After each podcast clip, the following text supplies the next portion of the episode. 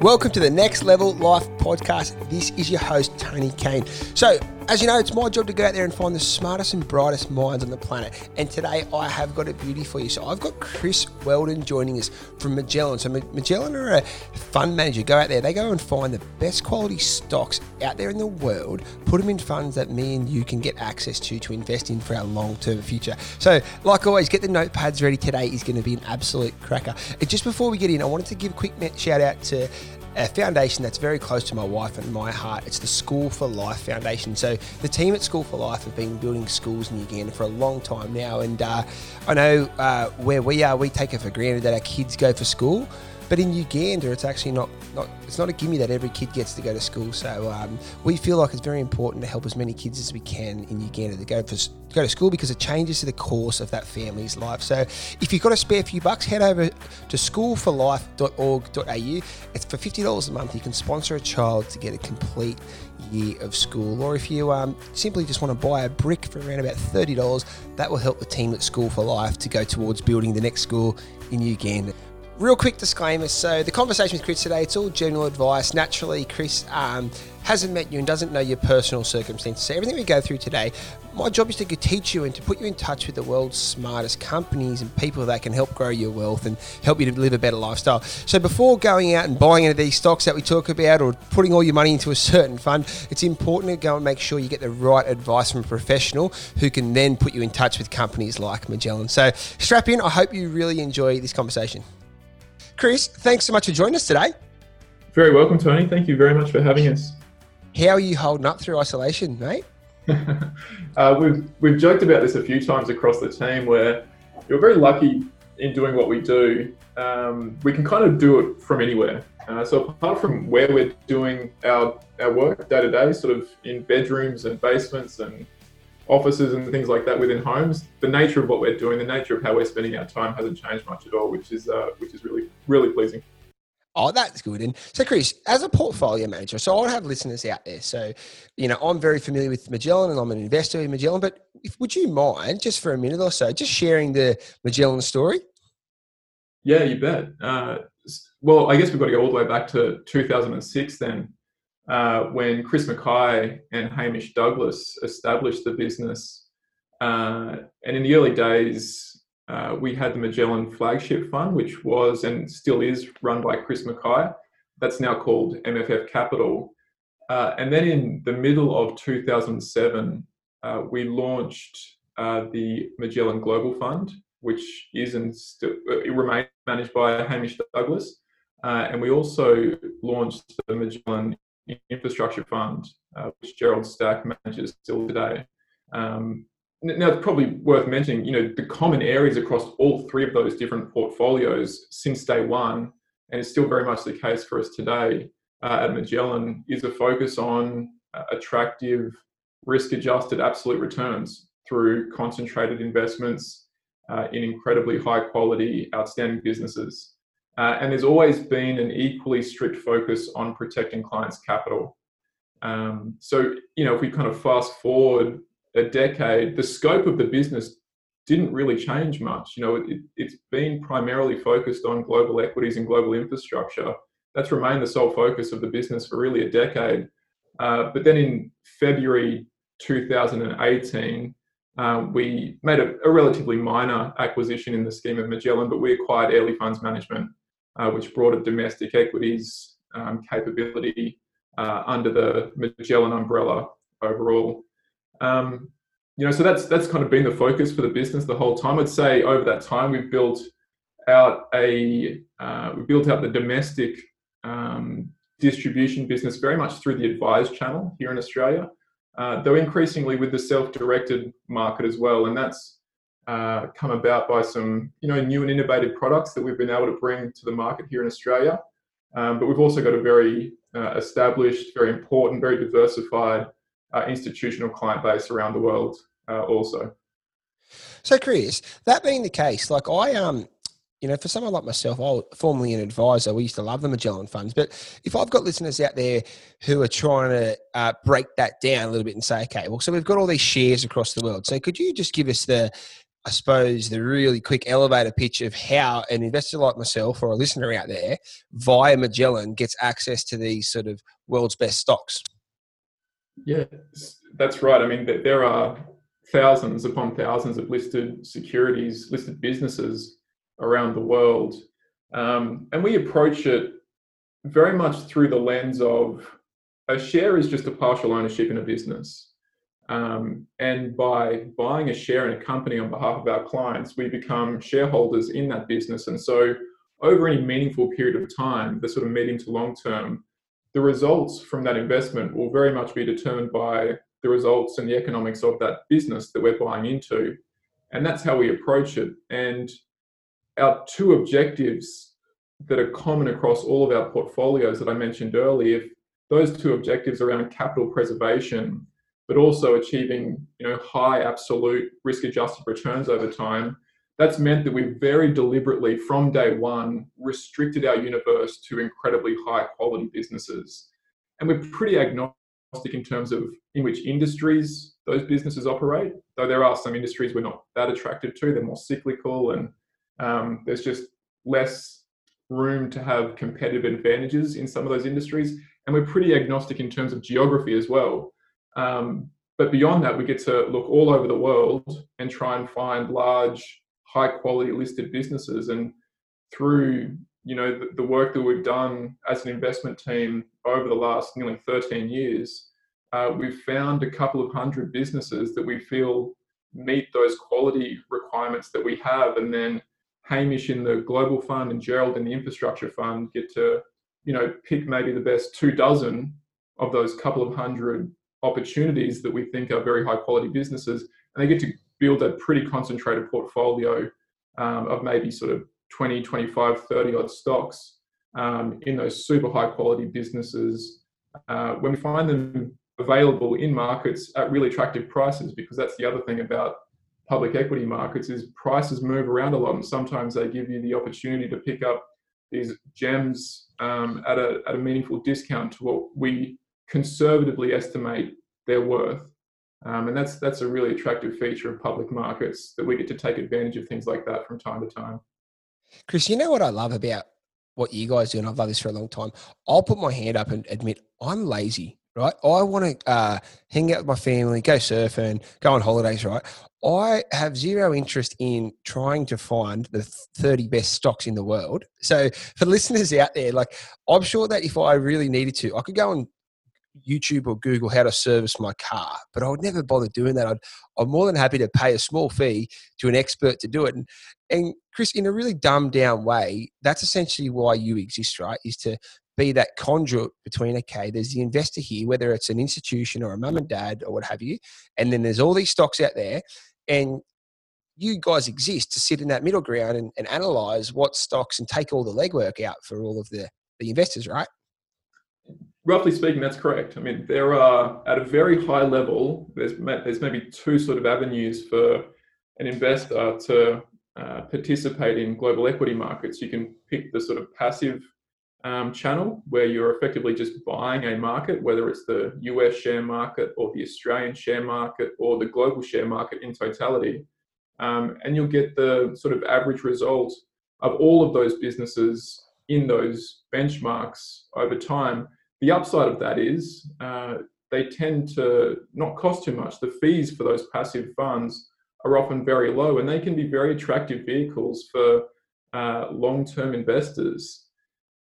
The reason funds like Magellan and businesses like Magellan exist, uh, and the reason we charge you know more than uh, an investor would pay in one of those passive funds is because we have a belief that our process and our philosophy and our universe um, and the decision making and portfolio construction uh, over time should allow us to do better than markets. You might recall right at the top of this, I mentioned we're not actually focused on relative returns, we're actually focused on absolute returns in our portfolios. Um, that's what we're trying to deliver is, is high absolute returns. Um, but but it's also true that an alternative investment for our clients and prospective clients is the total market. So if we can't do better than the market over time on an after fee basis, charging a slightly higher fees than um, what a passive fund would pay, then investors over time would be better off in passive funds. We have to be able to do better than um, the, the market overall over a sustained period of time on an after fee basis. And, you know, it's relatively early days in Magellan's life. We're only a decade old. Um, but pleasingly, and importantly now across a range of market environments, uh, we've been able to deliver that superior after fee performance. Um, and hopefully the process will allow us to continue doing that. Oh, that, that's exactly right. Where you've got the philosophy there, but there's enough data now to suggest that the runs are on the board. And, and what I'll do for the listeners out there, I, I can add some um, some links in the in the show notes the performance charts and so forth. And I need to stress again that obviously Chris hasn't met any of you guys out there. He's not your advisor, so this is not financial advice. But Chris, one thing I would love you to um, talk to a little bit is ETFs. There, I mean, um, for, for maybe you and the team there, that's like ABC in the walls of Magellan. But for listeners out there who are maybe thinking about, they might have saved up some money and they wanted to get started in the investment world. Could you just talk through, like, for example, I'm um, I own the MGE ETF and I, I love that fund. But could you explain really simply to my listeners what you get by investing in that ETF?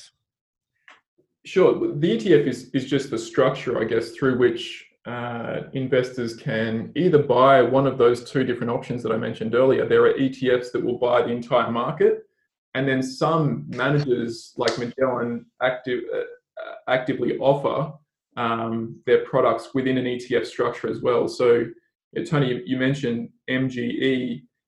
It's just a very simply a listed version, um, an ASX listed version of our Magellan Global Fund which I mentioned we've had around since 2000 and, yeah 2007. Um, so th- there's no difference in the portfolio. It's just we're providing the legacy Magellan Global Fund as an unlisted unit, um, which people can invest in. But some people prefer to uh, invest in listed products, and we have uh, listed ETF structures like MGE, um, and we have an a hedged class and an unhedged class of, of that product.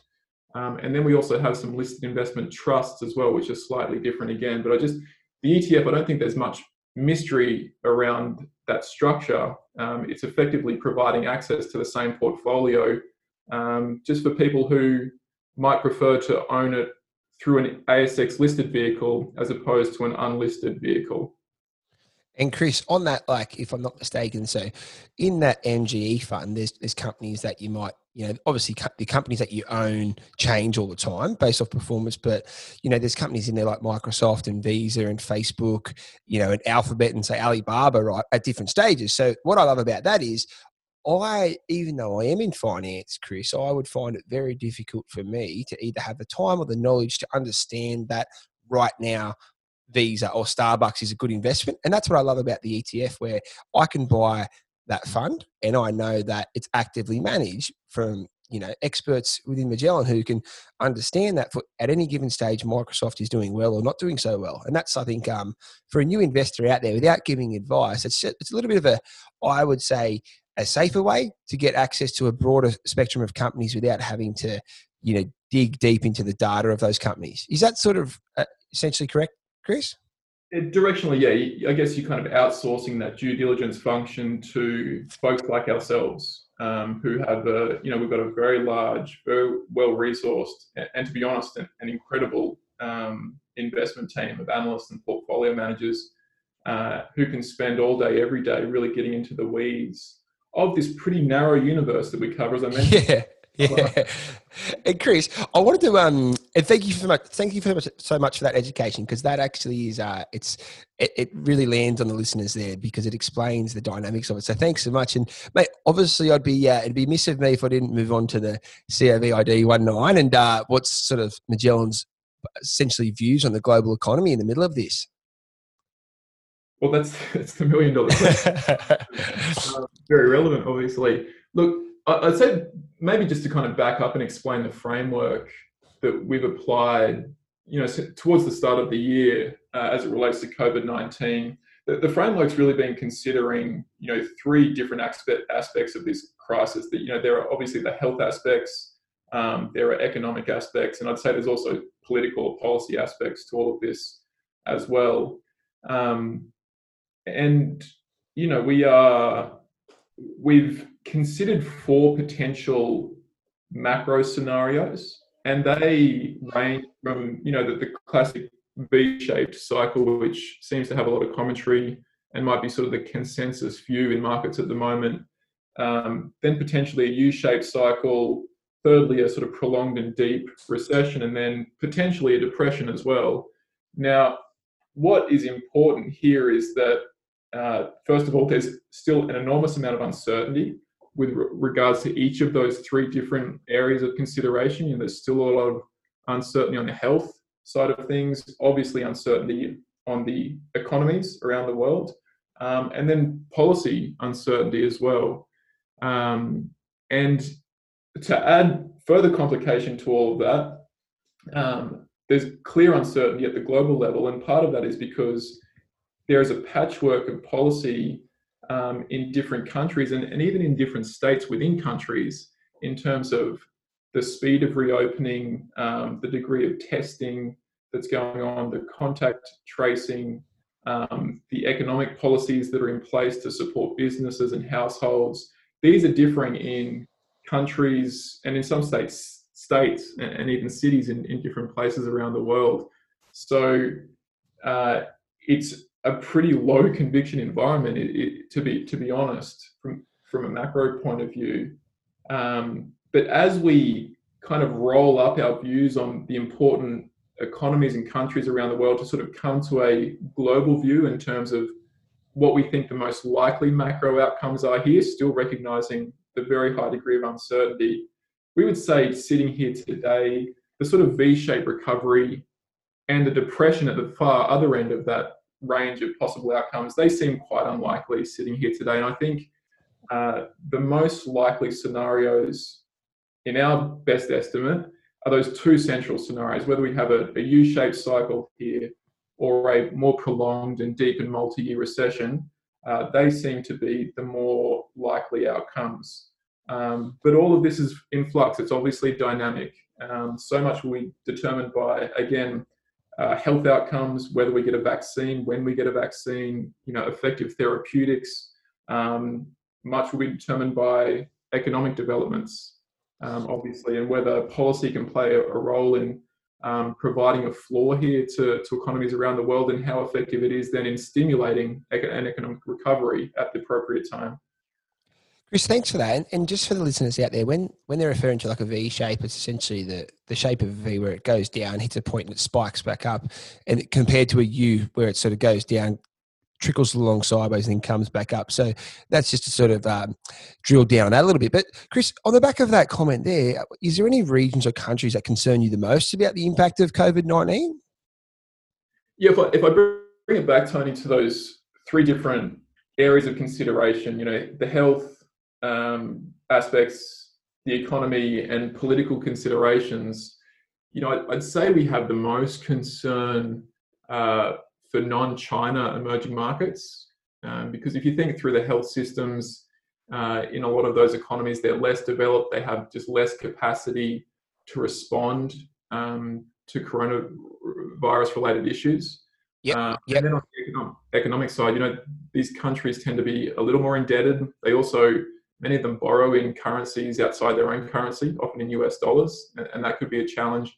And often we find their economies that are just narrower in their scope. And, and related to that, many of them are relying on energy, which of course, uh, with oil prices down recently, that's that's a meaningful hit to the uh, to the revenues for many of those uh, emerging markets. So I'd say, you know, China, we we think will weather this storm relatively well um, as most advanced economies should weather it relatively well. But uh, emerging markets outside of China, uh, we've got some some meaningful concerns around developments there. And in fact, we took some action uh, during the first quarter just to uh, reduce the sort of look through exposure within our portfolios to those emerging markets. Perfect. Hey, Chris, um, like, can I ask to get your take on the US in general? Because I know that's probably like rightly or wrongly, in out from what the media sort of, you know, jammed down our throats, for lack of a better word. It's, it's essentially um, seems like the world sort of is hanging by a moment from what the US do and how their recovery looks. Um, so, have you guys got some really general thoughts on how you think their um, bounce back will be from all this? As we went into this, Tony, if I sort of think back to where we were um, late February, early March, the reason that I mentioned we had all four of those different macro scenarios within the viewfinder for us, including that depression scenario, is we were concerned that the initial response, particularly from the United States, in terms of policy to support the economy and to respond to the health crisis, was sort of insufficient and just taking too long. Um, and that's why, you know, sort of back in early March, we shifted to a much more defensive uh, posture across our portfolios.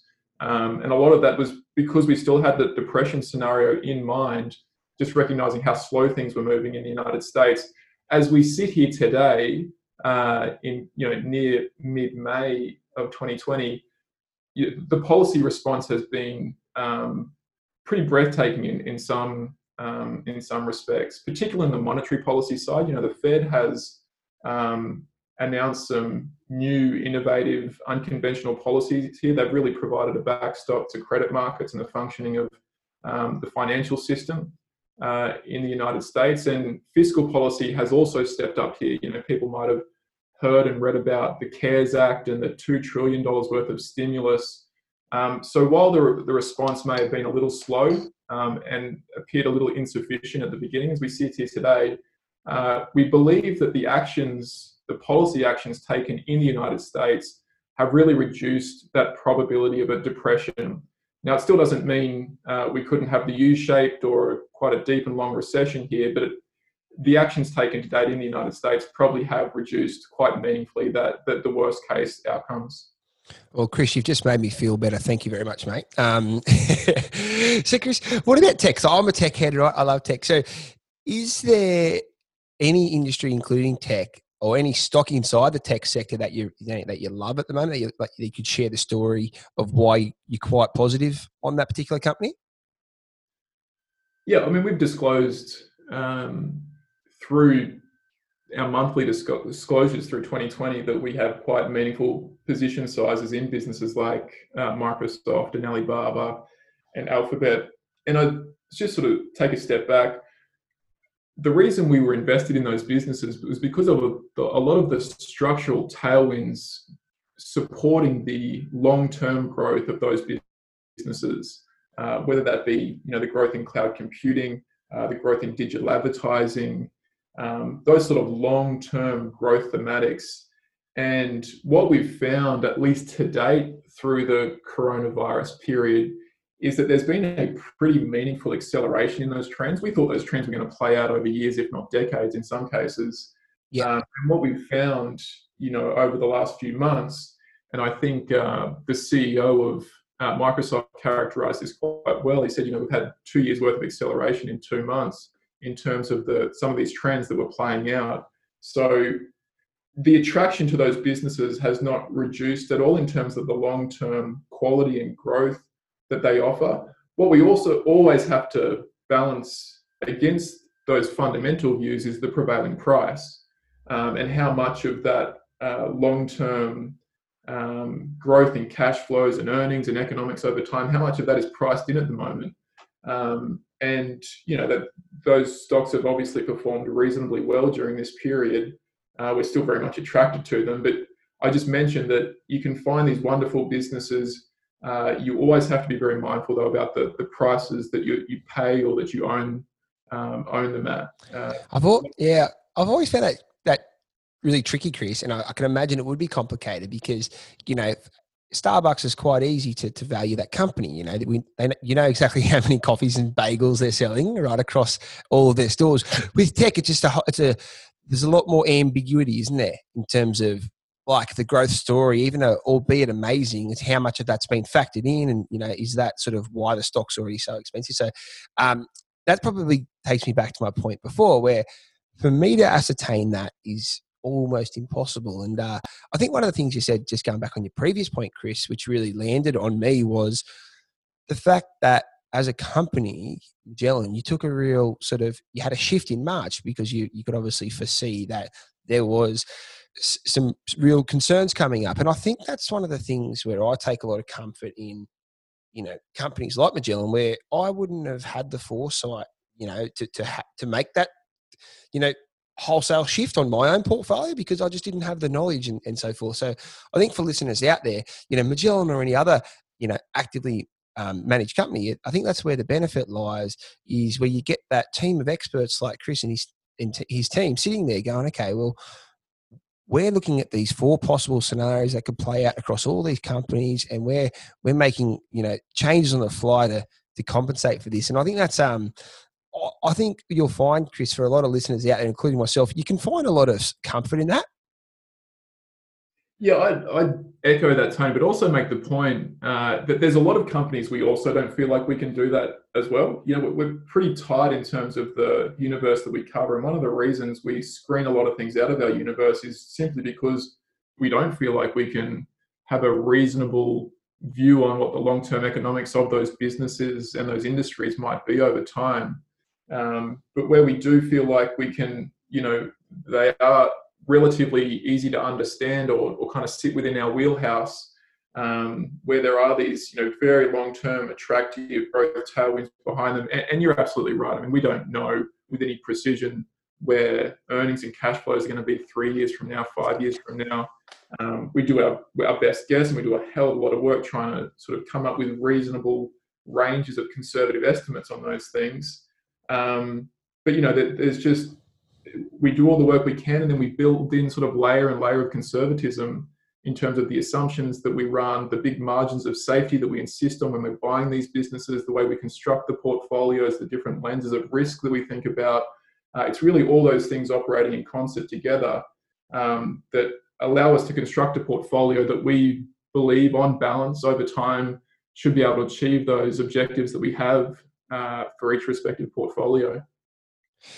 Perfect. And Chris, is there any is there any industries that you guys are quite obviously steering clear of um, due to the COVID nineteen? Uh, that's a good question. To, there's nothing that we're steering clear of. There are some businesses and some industries that since day one we've we, have we have always avoided. But yep. as it relates to coronavirus, sitting here today, we don't have any direct exposure to travel or, or, or, really anything right at the pointy end of businesses and industries that are being impacted by uh, the health issues or the economic issues associated with coronavirus. But that's what I mentioned earlier. The importance of price is we do have some businesses on the sidelines that we don't invest in today, but incredibly high quality businesses that do have some exposure and are suffering at the moment. Now, if we got the opportunity given market price moves to potentially invest in those sort of businesses because we felt that all the risks plus more were discounted in the price and we were able to own businesses that we recognized might have some short-term headwinds but had real long-term structural advantages and all the risks and more were in the price that would be really attractive to us. And that's sort of where we're spending some time at the moment is sifting through those potential opportunities recognizing that just because people understand they might have some travel exposure or you know shutdown or isolation risk exposure they're sort of dumping those sort of businesses well that might create the opportunity for some long-term fundamental investors like ourselves. I think the key there the key to that chris what i what i gathered was the two words that landed with a with the long term and the fundamental. I'm talking just you know the, out in the surf and talking to people on the street a lot of people are scaring me a little bit saying oh this company's crashed it'll bounce back. And that might be that might be true right? But i think there's more to it because you've got to look at okay of yeah most companies that have crashed are going to bounce back to some level but then i would be asking a second question and going okay but are the fundamentals of that company in the first place sound? And is their long term story good, not just their short term recovery trying to, because I think that sort of goes, moves into from investing into trading. You know, if you're trying to buy Virgin Airlines on the cheap because you think it's going to grow in the next three months and then you're going to try to flog it off. I just feel like that's a little bit dangerous. And I don't want to sort of go into it too much because I don't want to cross that advice line, but I just really feel like for listeners out there, I, I don't think that this is the time to be trying to, you know, piggyback onto a stock that's just been hammered, trying to ride a bit of short term growth and then jump off the wagon because I think that could be a little bit dangerous. But uh, Chris, I won't hold you up, mate, because I know that you, have got a lot more important things to do in trying to find out the best companies out there. So, but a couple of quick questions I, I uh, would love to finish off. Um, as a company, Magellan, is there like one stock that you guys have bought early and held for a long time that sort of would, would be considered as a really good success story within the uh, Magellan business that you can think of? Uh, I mean, a couple jump to mind, Tony, and I think they sort of speak to the, the style of the investments um, that we try and find at Magellan. You know, it would be things like, you know, buying Microsoft when a lot of the world had given up on that business um, and sort of recognizing that it had missed mobile, that it had missed the internet. Um, there's a lot of pessimism surrounded by that business, but, but with a lot of work and, and some very good decision making by Hamish, you know, we've been able to pick that business up a number of years ago at a very cheap price, recognizing the inherent long term quality and some of the emerging platforms within that business, really around the cloud, um, cloud computing uh, pieces of it and that's been a very good investment. You know, business like Visa, you know, that's it, it's interesting, right? Visa is an interesting one in the sense that it's not particularly difficult to get your head around um, the, the highly attractive nature of a business like Visa, um, and I don't think we've got any particularly differentiated view in terms of the quality of a business like that or the long-term growth tailwinds uh, behind a business like that. I think what we were um, successful in doing over time is acquiring it when there was a meaningful discount, you know, a decent margin of safety, and then just letting compounding work its magic, just owning it for many, many, many years now, maybe plus a decade or so now, and just letting the earnings compound at a very attractive rate over periods of time. Whereas others might have been more tempted to sort of trade in and trade out and sort of feel like they could uh, get an advantage by investing that way. I think it's just been a consistent, meaningful position uh, for us across many of our portfolios um, and has just compounded very, very nicely. And I'd say in a, in a pretty low risk adjusted fashion. Um, there hasn't been a lot of risk that there were a little during the GFC. Um, that you know they've got some exposure to travel and uh, things like that at the moment. But I, I, think over time, the cash flows from a business like that will continue to compound at a really a relatively attractive attractive rate because they have some of these big emerging um, tailwinds um, providing that growth support behind their business. But uh, all those things considered, you know, it's it's equally important for us to keep stress testing those views and challenging those views and um, recognizing whether those positive views are reflected in the price or not.